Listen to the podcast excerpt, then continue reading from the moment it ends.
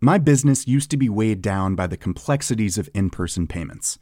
Then, Tap to Pay on iPhone and Stripe came along and changed everything. With Tap to Pay on iPhone and Stripe, I streamlined my payment process effortlessly. Now I can accept in person, contactless payments right from my iPhone.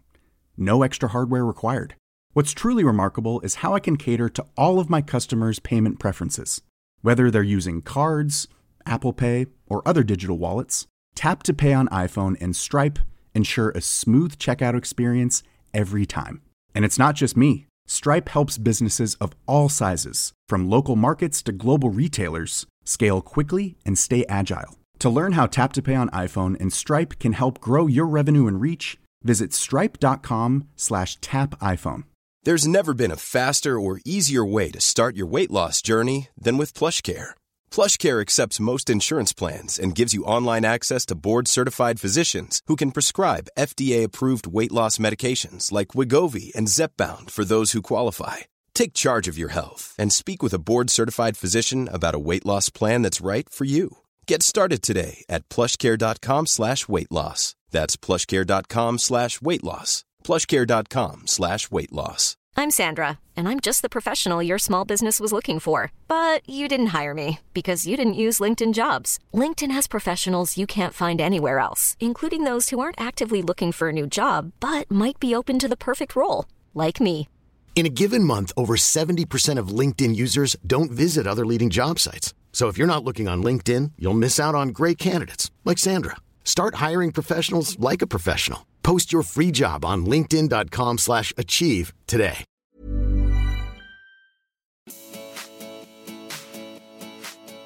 Det krävs både tid och pengar för att bygga upp ett starkt och välkänt varumärke från ruta 1. Därför kan det ibland vara en idé att istället välja att hyra ett redan upparbetat varumärke för att driva och förvalta det. Hur ser egentligen sådana upplägg ut och går det att påverka så man hamnar i en situation där man får en sån möjlighet? I dagens avsnitt av Bara Business pratar vi om att bli företagare utan att komma på en helt egen idé. Hur är det att vara företagare där ens verksamhet går ut på att du hyr ett varumärke som någon annan äger? Vilka är fördelarna med det och finns det några utmaningar? Allt detta i dagens avsnitt och självklart har vi med oss en spännande gäst. Hej Camilla! Hej Veronica! Det är dags för ett nytt avsnitt. Ny vecka, nytt avsnitt. Stämmer. Det känns ju som alltid kul. Ja. Och eh, vi är ju inne i januari och det är ett nytt år och eh, jag kan tänka mig att det är många som har bestämt att i år ska jag starta företag eller i år blir året då jag säger upp mig. Man kanske har drivit företaget på halvtid eller lite vid sidan om jobbet tidigare. Eh, och eh, ja, att man har satt upp mycket mål kopplat till ens eh, företagande. Och det kan ju alltid vara lite läskigt att slänga sig ut i det här och även när man driver det så tycker ju både du och jag att stundtals, även om vi har varandra, så känner man sig ganska ensam i det här företagandet. Och det är därför vi har vår Members Club, bland Mm. annat. Det är ett, ett perfekt forum att hitta folk att bolla idéer med, folk och- som kanske också ibland till och med startar företag ihop. Och man kan få lite draghjälp och man kan få lite pepp och man kan också få ny input så man kan ta sig an utmaningar på lite nya sätt. Precis, för ofta i en tidig fas så är man ju själv eller kanske ett litet team. Och då kan du ju sitta med en hemsida eller du sitter med din nya logga eller kanske bara affärsidén och behöver någon utifrån också som kan ge lite input som kanske också har rätt erfarenheter för att ge den inputen. Och där är ju vår Members Club jättebra, att man får träffa andra som går igenom samma sak eller har gått igenom samma sak. Mm, verkligen. Och vill ni veta lite mer om den så står det ju med på vår hemsida också. I startupstory.se. Precis, och där kan man också se vad vi kommer hitta på under året. Mm, det är massa spännande saker som kommer hända. Det är det. Och idag, på tal om att, då, att nytt år och att man kanske vill starta företag, man kan ju få idéer på många olika sätt eller anledningar till att starta företag. Och idag har vi ju, kommer vi prata om där man kanske startar företag för att eh, man, in, man har inte en egen idé utan man ska driva någon annans va- varumärke. Och det är en väldigt spännande vinkel tycker jag. Ja, absolut. Så jag tycker vi tar in dagens gäst direkt så pratar så vi mer om det här. Det gör vi. Idag kommer vi att träffa Irena Pochar. När Bonnier Brands and Magazine tog beslutet att lägga ner Veckorevyn föreslog Irena istället att hon själv skulle driva varumärket vidare. Vi undrar hur det såg ut när hon la fram detta förslag för ansvariga på Bonnier. Och vad såg Irena för affärspotential som fick henne att vilja driva vidare ett varumärke som ett stort bolag beslutat att lägga ner? Idag driver Irena Veckorevyn genom sitt eget bolag PYT Media och hyr varumärket från Bonnier. Hur ser dealen mellan henne och Bonnier ut? Och vilken frihet har hon egentligen att bygga Veckorevyn som hon vill själv? Och så här, ungefär ett år efter övertagandet, hur går det egentligen? Och vad är Irenas vision med Veckorevyn? Hej Irena, välkommen till podden Bara Business. Tack! Roligt att ha dig här. Det känns så spännande. Jag är väldigt ovan vid den här typen av sammanhang men väldigt, väldigt peppad och glad. Ja, det ska bli så roligt att höra mer om dig och vad du gör med Veckorevyn. Men för de som inte har hört eh, talas om dig innan eller att, eh, ja, vad du gör med Veckorevyn, kan du inte berätta lite? Vem är du och eh, vad är ditt uppdrag just nu? Ja, jag, är, eh, jag har jobbat som journalist i eh, sex år, inte jättelänge men, eh, men jag är 27 så att eh, ändå nästan hela mitt vuxna liv. Eh, jag har en bakgrund som nyhetsjournalist på Nyhet24 och på Expressen. Ehm, och jobbar, har jobbat med Veckorevyn sedan eh, 2015 ungefär. 2016 blev jag digital chefredaktör.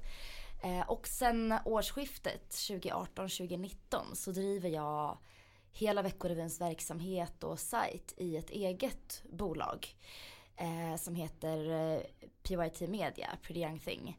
Eh, där jag har helt enkelt tagit över driften av Veckorevyn från Bonnier.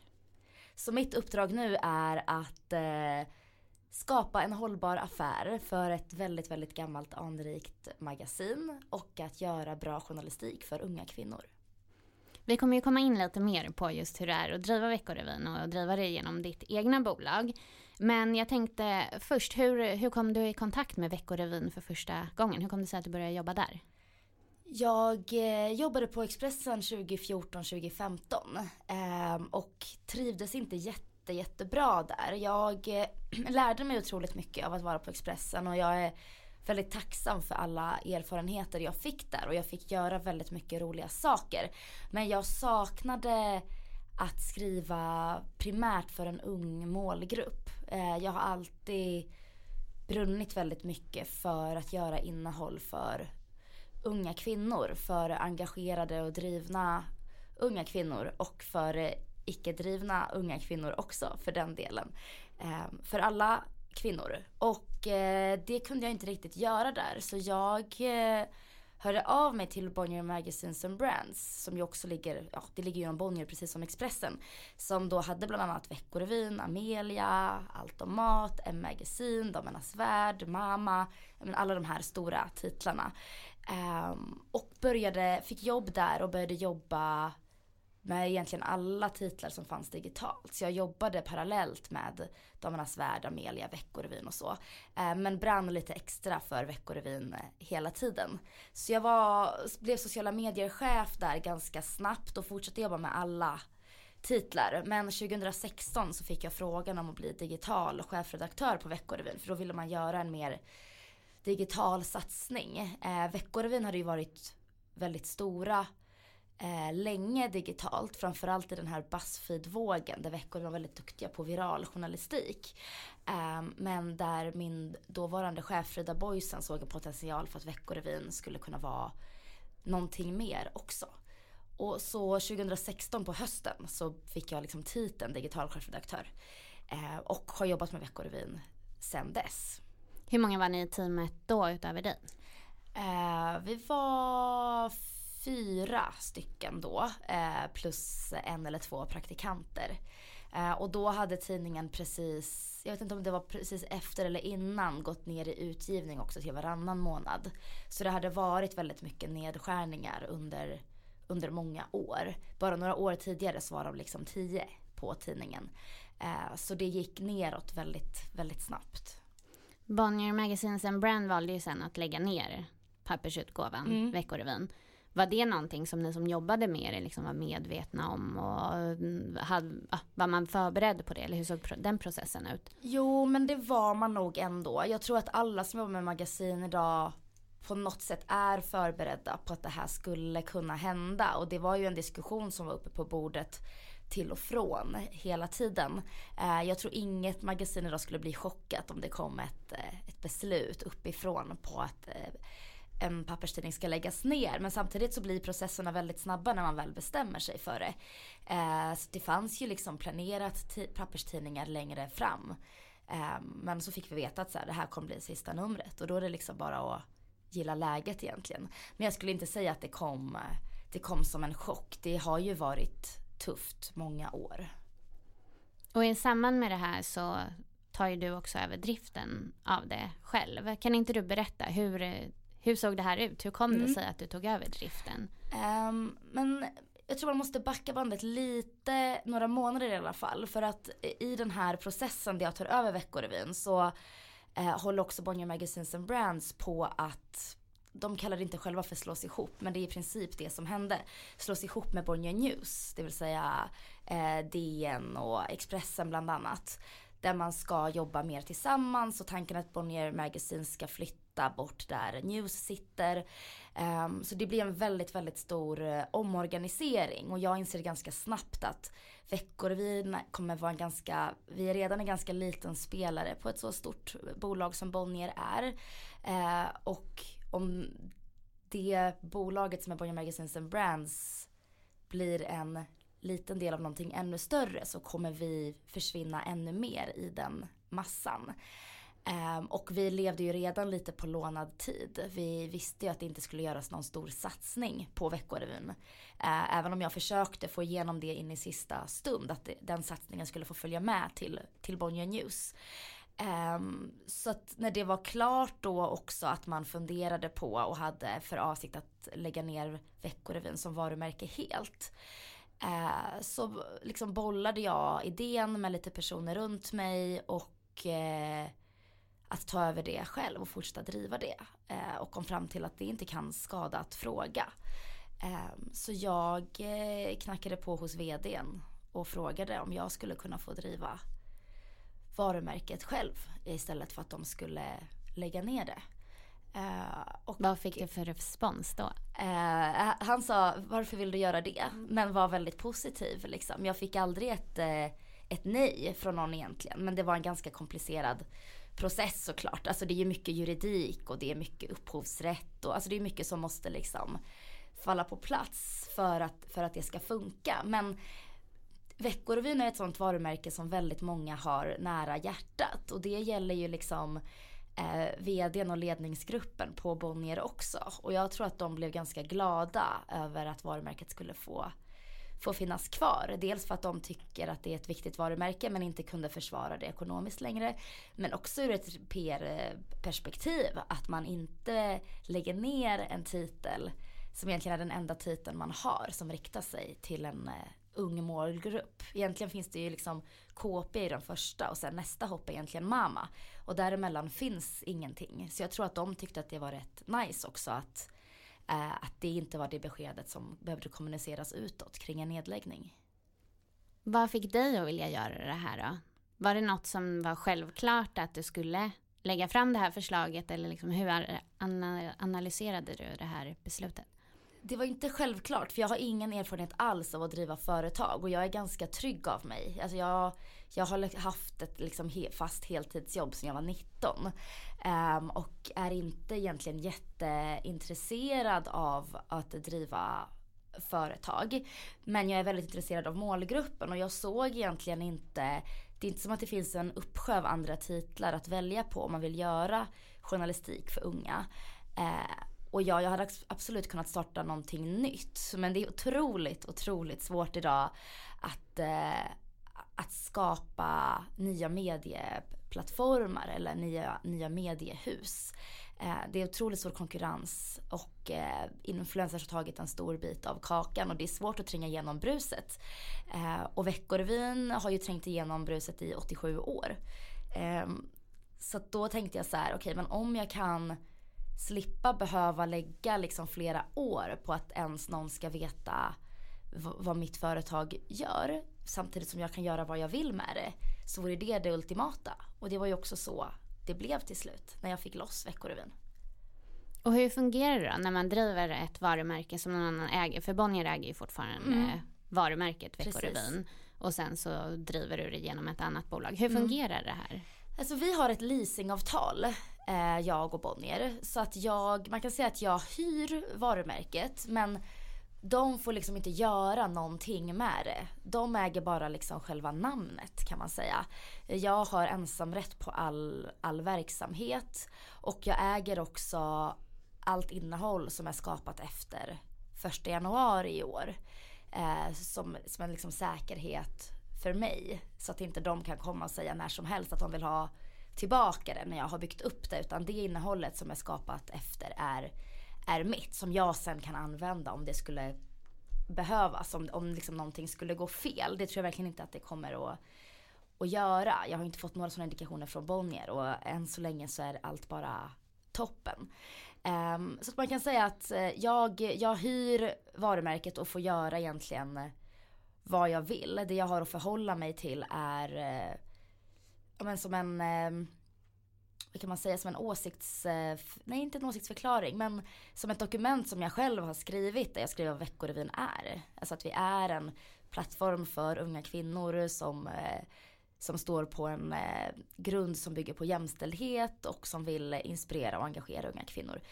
Det är egentligen det enda, så jag kan inte göra Veckorevyn till eh, bara en köp och säljsajt eller en porrsajt. Eller liksom, det skulle jag ju liksom aldrig göra. Men det är egentligen den enda begränsningen som finns. Och i övrigt så, så får jag göra vad jag vill. Jag är ansvarig utgivare. Jag, eh, jag har ensam tillgång till domänen just nu. Eh, de har ingenting att göra med innehållet och jag har i princip ingen kontakt med dem överhuvudtaget förutom när det gäller eventuella avtalsfrågor. Så du, det är inte att de, du får ingen support från dem på något sätt? Nej, vi har flyttat över mm. allting. Vi bytte, liksom migrerade till en ny teknisk plattform direkt. Vi migrerade um, alla liksom sociala medier-konton kopplades loss från Bonnier. Så att det finns ingen supportverksamhet heller utan det är en helt egen verksamhet i ett helt annat bolag. Det är bara det att Bonnier äger namnet. Och i det här bolaget då som du driver, är mm. det, berätta lite mer. Är det du bara idag eller har du flera? Idag är det bara, bara jag som sitter i, i bolaget och som är den enda som får lön från bolaget. Men min gamla chef från Bonnier som heter Karl Grape, han har varit med från, eh, från början faktiskt. Han sa också upp sig från Bonnier i den här ihopslagningsvevan. Och eh, han är väldigt duktig tekniskt. Han har dels jobbat som eh, mycket med innehåll, journalistiskt innehåll, varit chefredaktör på IDG bland annat. Men är, eh, är en nörd. Han gillar liksom AI och tech och sådär. Eh, så han var med från början och han har hjälpt mig med allt tekniskt under året. Ehm, och vi har ett upplägg liksom där han får eh, han kommer få betalt någon gång men inte just, just nu. Eh, så han jobbar deltid med Veckorevyn också. Så det är det är vi två och sen under hösten så har jag haft två praktikanter också som främst har jobbat med innehåll.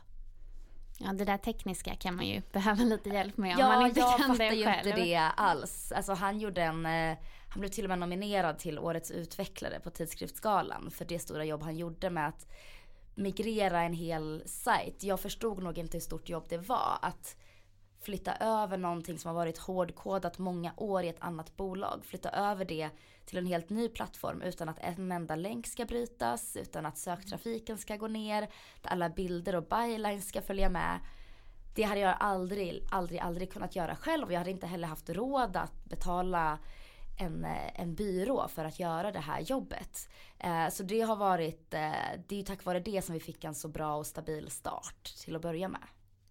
Ibland behöver man ha rätt personer runt sig. Exakt, och det hade varit väldigt, väldigt svårt utan, utan Kalle. Det här andra då, du säger det behöver vara en del avtal och sådär som behövde komma på plats. Hur lång tid tog det från att ni bestämde att du skulle ta över driften till att det faktiskt skedde?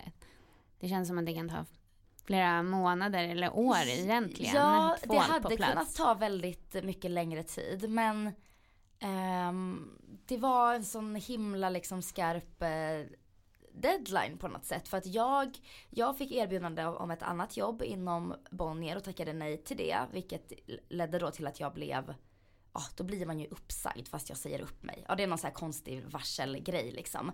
Eh, så jag skulle ju bara jobba till första januari. Eh, och jag var ju så här, jag kan ju inte uppdatera sajten i flera månader utan att veta att jag får betalt för det eller att det är min sajt. Så att allt var tvunget att vara klart tills det att, eh, ja, att jag blev arbetsbefriad så att säga.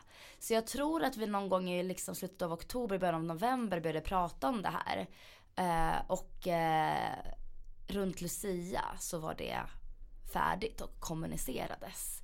Eh, sen vet jag inte exakt när vi skrev på alla avtal och så men det fanns i alla fall en, eh, en grund kvar som båda kunde enas kring. Och, det, och jag tror också att Ehm, den här leasingmodellen var en ganska, en ganska enkel lösning och jag tror inte att det är så det kommer se ut liksom i tio år framöver men det var en väldigt bra och snabb start. Skulle vi bara fokuserat på försäljning direkt så skulle det ta väldigt mycket längre tid och då hade det skadat eh, varumärket och sajten och påverkat trafiken. Hur fungerar sådana här leasingavtal? Betalar du Bonnier då för att få ha, använda Veckorevyn? Um, ja, det, så brukar det funka. Jag och Bonnier har ett upplägg där um, de får betalt utifrån vissa parametrar.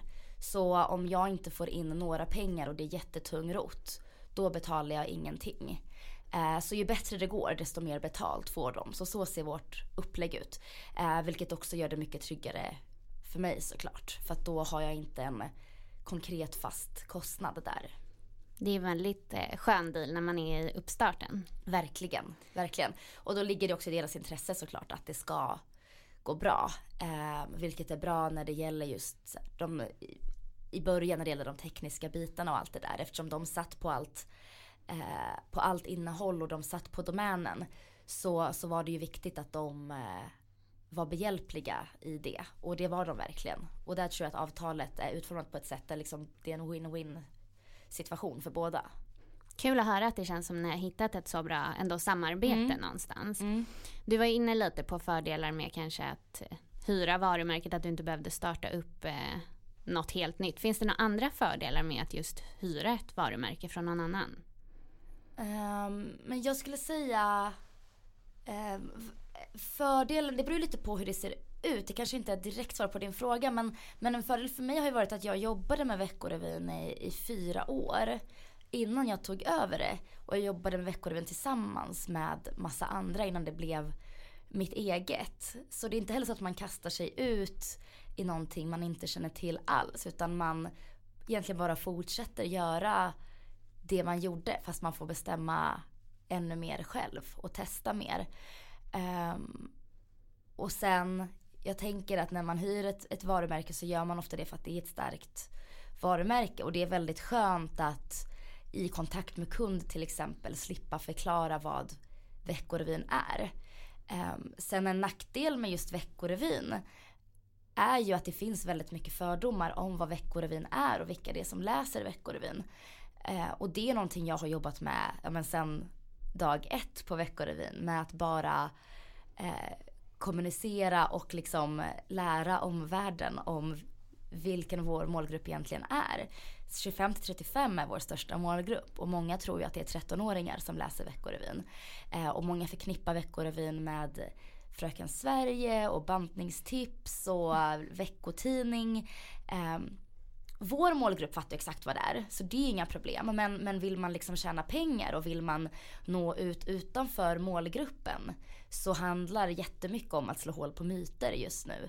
Och det är ju alltid ett problem när man driver ett varumärke man själv inte har byggt upp eller ett varumärke som är väldigt gammalt och anrikt. Att det för ju med sig eh, ett bagage som man måste hantera på något sätt och vara beredd på att eh, kunna stå upp för eller, eller kritisera. Och det är inte alltid jättelätt heller. Vad, vad är, du var ju lite inne på eh, vad Veckorevyn är idag, men vad är Veckorevyn idag? Vad har du för vision med det? Veckorevyn idag skulle jag säga är lite som ett, eh, vi ligger någonstans mitt emellan en klassisk tidning, en klassisk eh, eh, medieplattform och influencers. Um, vi skiljer oss otroligt mycket från influencers i det att vi inte bygger Veckorevyn utifrån att det ska liksom vara en person. Nu är det ju en person på så sätt att det är jag. Men våra läsare har ju ingen aning om vem jag är egentligen. Det är ju, jag är ju en eh, kanske mer bransch, mediebranschperson. Men eh, Lisa i Göteborg har ju ingen aning om att det är jag som driver Veckorevyn. Och det är viktigt för oss att det inte står och faller med eh, en person och hur den ser ut, vad den gör, vad den köper. Eh, och att vi är en, en journalistisk produkt där vi följer pressetiska regler och där eh, oberoende och granskande journalistik är ett viktigt ben i vår verksamhet.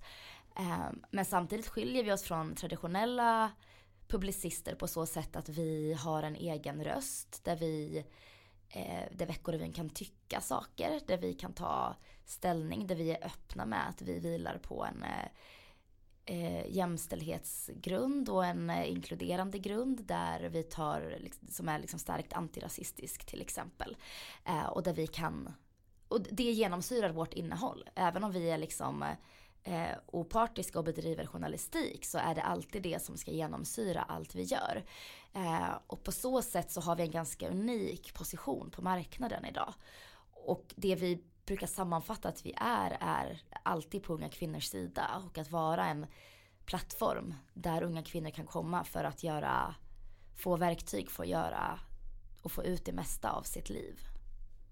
Hur tjänar man pengar på en sån här medieplattform idag?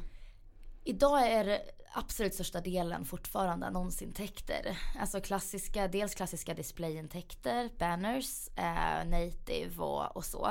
Eh, men vi ser ju framåt att det är, eller det är redan idag och har historiskt varit en eh, ganska sårbar affär för att det kan ändras väldigt, väldigt snabbt. EUs eh, eh e EUs cookie-lagar kan påverka liksom din intäkt från en månad till en annan. Och framförallt om man är en liten aktör så blir ju det väldigt, väldigt sårbart. Eh, så vi kommer liksom kommande år utveckla affären och satsa mer på eh, långsiktiga partnerskap, på konsultverksamhet, på insiktsverksamhet. Bygga tjänster runt Veckorevyn för att säkerställa att vi kan fortsätta göra den journalistiken vi gör. Men journalistiken i sig räcker inte för att finansiera Veckorevyn idag. För kunderna då, vad kommer Veckorevyn vara om några år? Tror du kommer det vara den här plattformen eller kommer ni även bygga på med fler, mer liksom i vad Veckorevyn är? Jag tror för kunderna så kommer Veckorevyn och den, den relationen vi har till den unga målgruppen och det sättet vi skiljer oss från influencers var det absolut eh, primära för dem och det som de vill åt. Men vi kommer också kunna hjälpa till med eh, insiktsarbete och, och till exempel produktframtagning på ett helt annat sätt också ganska snart hoppas vi. Det är säkert många som tycker att det du har gjort är väldigt spännande och men, en inspirerande resa och man tänker att ja, men något sånt där skulle jag vilja göra. Att eh, kanske få ta över ett varumärke och driva det eh, i egen regi. Mm. Har du liksom något tips eller vad, vad tror du du har gjort så att du hamnade i just den situationen? Um, gud, det är en svår fråga för jag vet inte. Jag hade aldrig tänkt den här tanken innan jag fick veta att Veckorevyn eh, eh var på väg att läggas ner. Eh, och, och då ville jag liksom rädda det eller vad man ska säga. Men jag tror inte att jag hade fått det om jag hade kommit utifrån. Utan jag tror att det handlar om att, att, att eh, hitta någonting där du har ett genuint engagemang och ett varumärke som du brinner för på riktigt, 100%. Och jobba med det oavsett hur formen ser ut.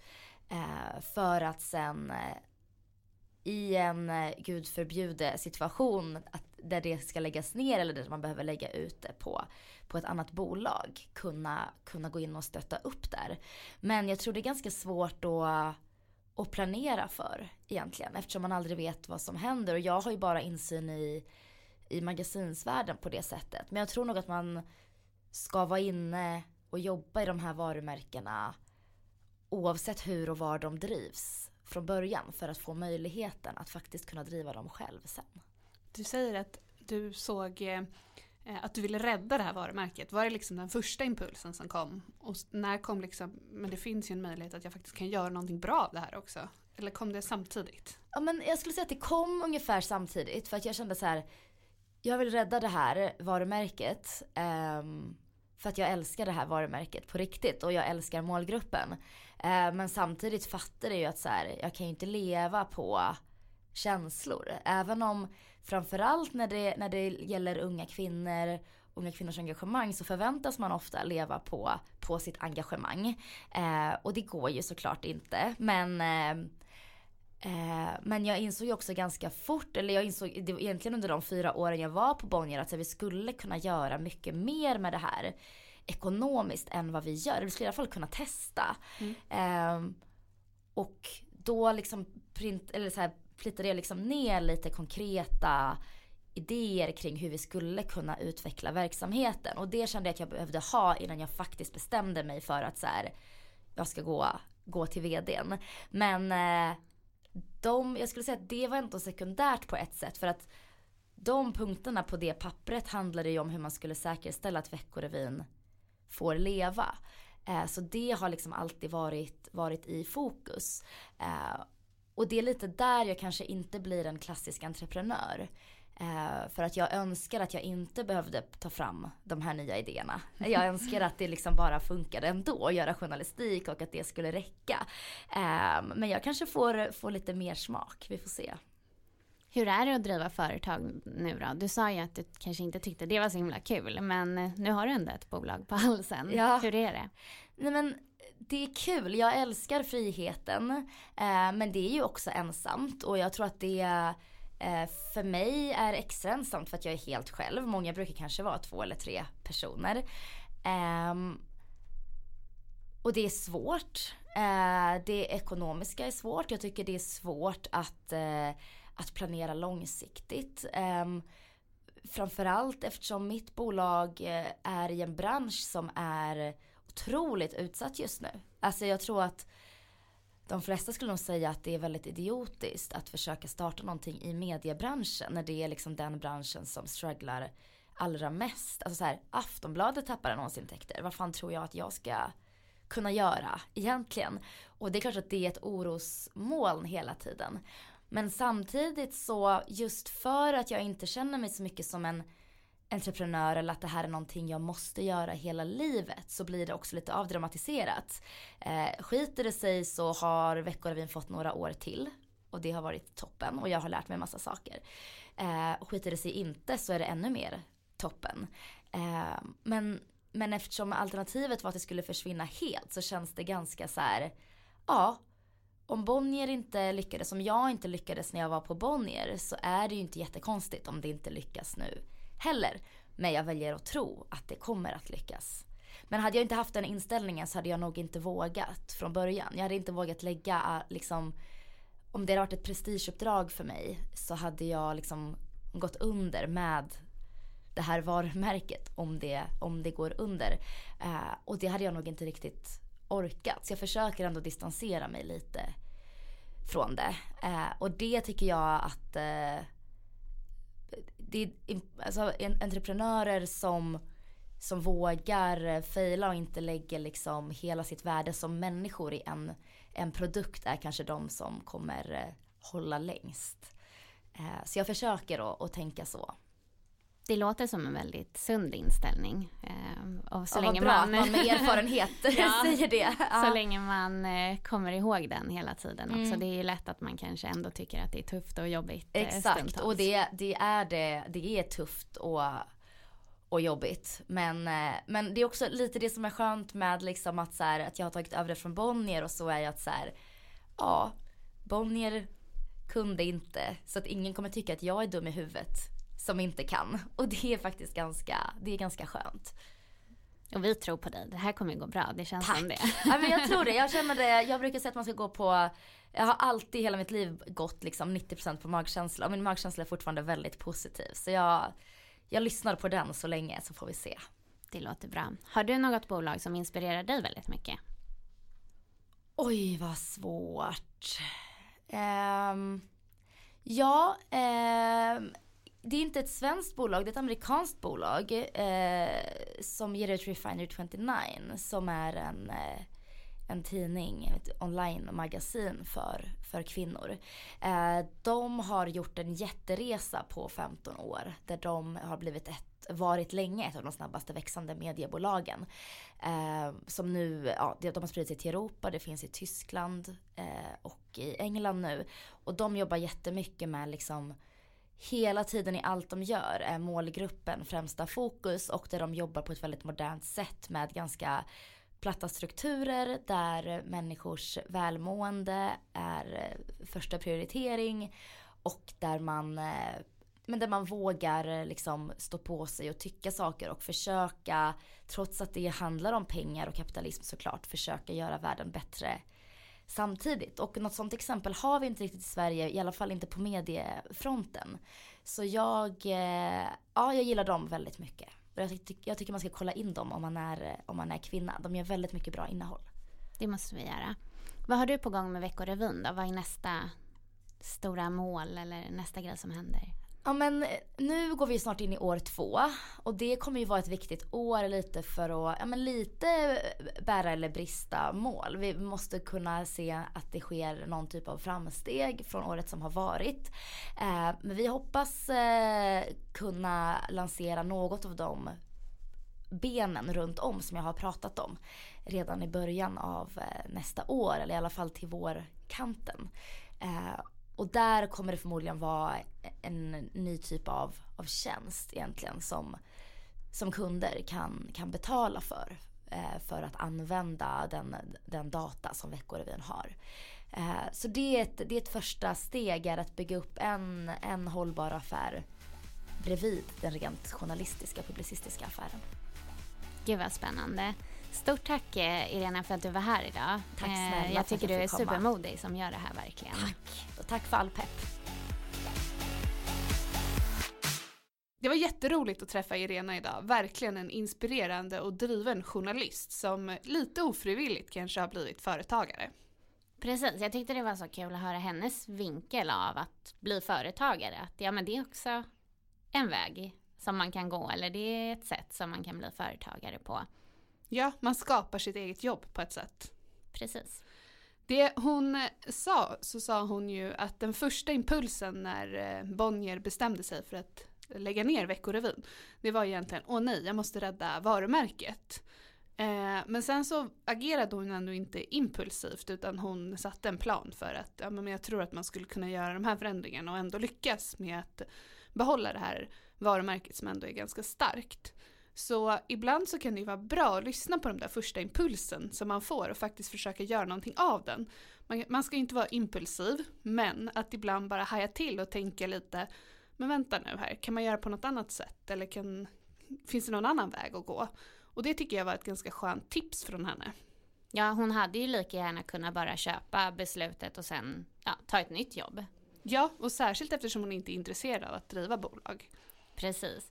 Jag tyckte också att det man ska ta med sig från eh, Irena och den här intervjun, det är det här modet. För någonstans så, ja men hon fick den här impulsen och hon funderar över om hon kan ta över driften och hur det skulle kunna se ut. Men sen också våga lägga fram det till eh, chefen. Det är ju, många hade kanske tänkt tanken men sen inte riktigt vågat gå hela vägen till att knacka på. Men att det man inser är ju att man måste bara våga och man måste våga be om saker för annars får man det inte. Det är ingen som hade bett henne att ta över driften. Eh, så det gäller att verkligen vara modig och eh, det, det man vill ska man vara tydlig med och fråga. Och det enda du kan få är ju ett nej, som ja. alltid. Det låter ju också ganska glammigt att ta över ett eh, varumärke som Veckorevyn. Alltså det är ju alltså vilket ansvar och vilken möjlighet skulle jag känna liksom om man fick göra det. Klockrent, alltså få börja med någonting som redan finns. Men det är också väldigt mycket hårt jobb och det förstår man ju när man pratar med henne. Hon är ju liksom en anställd på en redaktion där man tidigare har varit tio personer och haft liksom Bonnier i ryggen med alla deras system. Och nu ska hon ensam bygga upp allt det här själv. Så det är mycket slit tror jag för henne om dagarna. Ja, och så, så är det ju att vara företagare. Så det är, ju hon i den världen. Det jag också tycker ändå som, i och med att vi pratar om just att hyra varumärke och just den fördelen som hon sa är att men om jag ändå vill nå den här målgruppen och jag vill starta något liknande, alternativet då om hon hade gjort det själv, det hade ju varit jättetufft kanske att bygga trafik och bygga upp ett varumärke och här är ju faktiskt fördelen när du hyr ett varumärke som är upparbetat, att du ja men varumärket i sig, det, det finns redan och det, det är starkt. Eh, och sen, ja, du behöver inte börja om på noll. Och det var ju väldigt smart eh, i det här fallet, att hon kunde få hyra Veckorevyn. Ja, istället för att börja om från början, för det hade som hon själv sa varit en väldigt lång uppförsbacke med tanke på den konkurrens som finns idag. Precis, och då hade man kanske inte vetat om, är det att varumärket inte är tillräckligt starkt som gör att vi inte når ut eller gör vi fel saker? Nu blir det ändå väldigt tydligt att ja, men varumärket det, det finns och det är etablerat och det, det är starkt men ja, det är det andra vi kanske kan rucka på hur vi gör det. Mm, det ska bli väldigt spännande att följa henne framåt. Och se. Ja, jag är nyfiken på vad som händer det här året med Veckorevyn. Mm, verkligen. Irenas story är ju väldigt eh, spännande och eh, man blir väldigt inspirerad av den. Man kan ju också tänka att så här, med hur lätt är det att jag råkar jobba på ett bolag som bestämmer sig för att lägga ner ett varumärke och att det är, även fast man bestämmer sig för att lägga ner det så ser man ett värde i och att det finns potential i det. Det kan ju kännas som ganska svårt att hamna i den situationen. Men om man är inne på det här med att hyra varumärke eller att driva någon annans koncept så kommer man ju in lite på franchise tänker jag. Mm, det stämmer ju. Och det kan ju se ut på lite olika sätt. Där man dels kan få ensamrätt i ett land eller en, ett geografiskt område. Och till att det inte finns några riktlinjer alls egentligen kring hur man franchisar. Där har jag ett tips, för jag tänker så här, många idag är ju ute och reser väldigt mycket att om man hittar coola varumärken och koncept utomlands, att det är ju faktiskt ett sätt att hitta en affärsidé. Mm. Att man kan se så här, men hur drivs det här? Är det något jag kan få driva i till exempel Sverige eller Norden? Mm, det är ett superbra tips tycker jag. Det finns ju en massa svenska koncept som drivs som franchise och också varumärken idag. Och eh, några exempel på det är ICA. De flesta har varit i en ICA-affär. Polarn och Pyret. Det finns ju massor av mäklarfirmor. Pressbyrån, restauranger och kaféer. Alltså, det finns ju hur många som helst. Och där gäller det väl också om man är sugen på det här med franchise att man först ska ställa sig frågan vad är min passion? För det finns ju som sagt allt från, från mat till butiker till annat. Mm. Man först måste hitta vad gillar jag att göra? Och sen ja. kan man se vad det finns för franchise. Och man kanske har en idé om att man vill starta en restaurang eller ett café. Och då kanske liksom då finns det att välja på ja, men McDonalds men det kan också finnas något veganskt café och där tror jag att man måste också tänka igenom vad man väljer och inte bara ta första bästa för att man vill starta en restaurang utan faktiskt också, som du säger, passionen. Vi har ju tittat lite vidare på det här också. Det finns ju lite olika fördelar och nackdelar med franchise. Precis, vi eh, kikade in lite på franchise-torget som det heter. Och det är Sveriges, eh, en av landets eh, ledande aktörer som just informerar om vad det innebär att vara franchisetagare.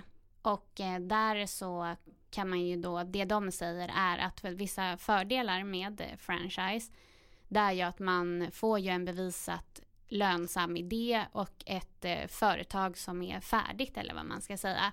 Att eh, ja, men man vet att idén har funkat eh, och den har prövats eh, som affärskoncept. Men sen också att eh, ja, men verksamheten är ju klar med sortiment och utbud och marknadsföring och sånt tar ju jättetid annars om man ska sätta upp eh, från start. Mm. Och man får ju också support på alla möjliga olika sätt. Och det kan ju vara till exempel om man ska starta en, en matvarubutik. Att alla de här livsmedelstillstånd och allt som finns. Man får ju sin support kring allt sånt utbildning och, och, coachning i hur man ska driva verksamheten. Och det, just den här utbildning och coachning tänker jag, är, det är ju väldigt bra. Det är ju något som man som entreprenör annars kanske lite eh, skippar för att man inte riktigt satsar på sig själv som entreprenör och vidareutbilda sig och så. Ja, och sen så kan man ju också kanske få lite högre effektivitet på sin verksamhet för man kan ta del av den stora verksamhetens inköpspriser och avtal och också marknadsföring. Så man får lite hjälp med att, med att synas. Och man blir del av ett, ett nätverk där andra sitter i lite samma båt som man kan dela erfarenheter med. Sen är det såklart att som med allt så finns det också utmaningar. Och egentligen det man kan säga att vara franchisetagare det är ju som att vara vilken företagare som helst. Det kommer krävas hårt arbete, du tar ekonomiska risker och du har ett stort ansvar. Eh, och det är ju som att driva vilket företag som helst. Men här har du ju också ett ansvar mot eh, ja, men som franchisetagare och eh, ja, men gör ett bra jobb och visar liksom inte skada varumärket eller konceptet som du driver åt någon annan. Det gör ju också att man får en kanske något begränsad frihet. Så om man vill, är, ofta så brukar det vara tillåtet med lokala anpassningar. Men eh, ibland är det inte det och då kanske man inte kan anpassa sig tillräckligt bra efter den marknaden man befinner sig på. Då kan man hamna i ett problem istället. Det ska man tänka igenom innan. Det ska och man verkligen kika tänka. hur mycket anpassningar man får göra. Och om man tror att det behövs mycket anpassningar och man inte får göra så mycket anpassningar, då kanske man ska passa på den. Ja, eller försöka förhandla sig till eh, möjligheten att göra anpassningar. Och samma sak så betalar man ju oftast en royalty eller någon form av avgift till eh, franchisegivaren. Och där ska man också tänka på hur mycket det och hur kommer det påverka mitt resultat så man inte står där och hela resultatet äts upp. Och sen också vad, hur ser villkoren ut framåt? Kan de helt plötsligt höja den här avgiften? Eller vad kan hända liksom? Så det gäller ju att man har rätt bra juridisk koll när man ger sig in i ett franchiseavtal. Och att man kanske öppnar upp lite för möjligheterna att eh, lokalanpassa sig lite. För det som funkar på en marknad kanske inte gör det på en annan. Nej, man får liksom inte stirra sig blind på det här att det är en eh, lönsam, beprövad idé på en annan marknad, utan man får ja, vara lite skeptisk kanske och tänka till hur det skulle funka på ens egen marknad. Det tror jag. Sjukt spännande avsnitt idag i alla fall med idéerna. Och eh, om ni vill följa oss till nästa vecka så finns vi på Instagram, på Startup Story. Och vill ni läsa mer om vår Members Club som vi pratade om lite i början på avsnittet så hittar ni det på startupstory.se. Och har ni tips på gäster till podden så DMa oss på Instagram. Ha en fin vecka. Ciao ciao! Ciao, ciao!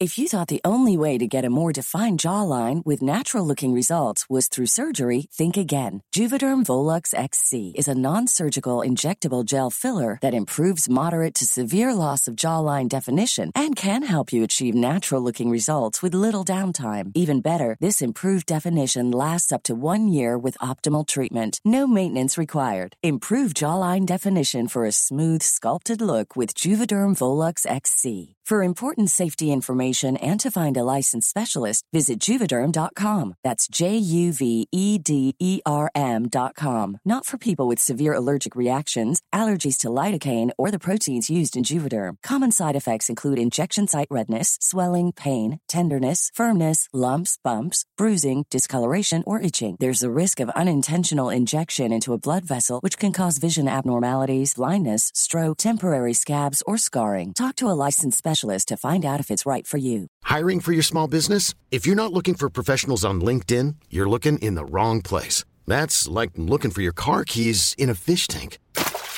LinkedIn helps you hire professionals you can't find anywhere else, even those who aren't actively searching for a new job but might be open to the perfect role. In a given month, over 70% of LinkedIn users don't even visit other leading job sites. So start looking in the right place. With LinkedIn, you can hire professionals like a professional. Post your free job on linkedin.com slash achieve today. Hey, Dave. Yeah, Randy. Since we founded Bombus, we've always said our socks, underwear, and T-shirts are super soft. Any new ideas? Maybe sublimely soft. Or disgustingly cozy? Wait, what? I got it. Bombus. Absurdly comfortable essentials for yourself And for those facing homelessness. because one purchased equals one donated. Wow, did we just write an ad? Yes. Bombas. Big comfort for everyone. Go to bombas.com slash ACAST and use code ACAST for 20% off your first purchase. Millions of people have lost weight with personalized plans from Noom, like Evan, who can't stand salads and still lost 50 pounds. Salads, generally, for most people, are the easy button, right? For me, that wasn't an option. I never really was a salad guy. That's just not who I am. But Noom worked for me. Get your personalized plan today at Noom.com. Real Noom user compensated to provide their story. In four weeks, the typical Noom user can expect to lose one to two pounds per week. Individual results may vary. Ever catch yourself eating the same flavorless dinner three days in a row? Dreaming of something better? Well, HelloFresh is your guilt free dream come true, baby. It's me, Kiki Palmer. Let's wake up those taste buds with hot, juicy pecan crusted chicken or garlic butter shrimp scampi. Mm. Hello Fresh. Stop dreaming of all the delicious possibilities and dig in at HelloFresh.com. Let's get this dinner party started.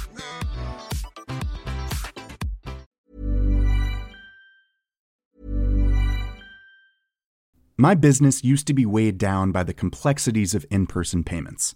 Then, Tap to Pay on iPhone and Stripe came along and changed everything. With Tap to Pay on iPhone and Stripe, I streamlined my payment process effortlessly. Now I can accept in person, contactless payments right from my iPhone. No extra hardware required. What's truly remarkable is how I can cater to all of my customers' payment preferences. Whether they're using cards, Apple Pay, or other digital wallets, Tap to Pay on iPhone and Stripe ensure a smooth checkout experience every time.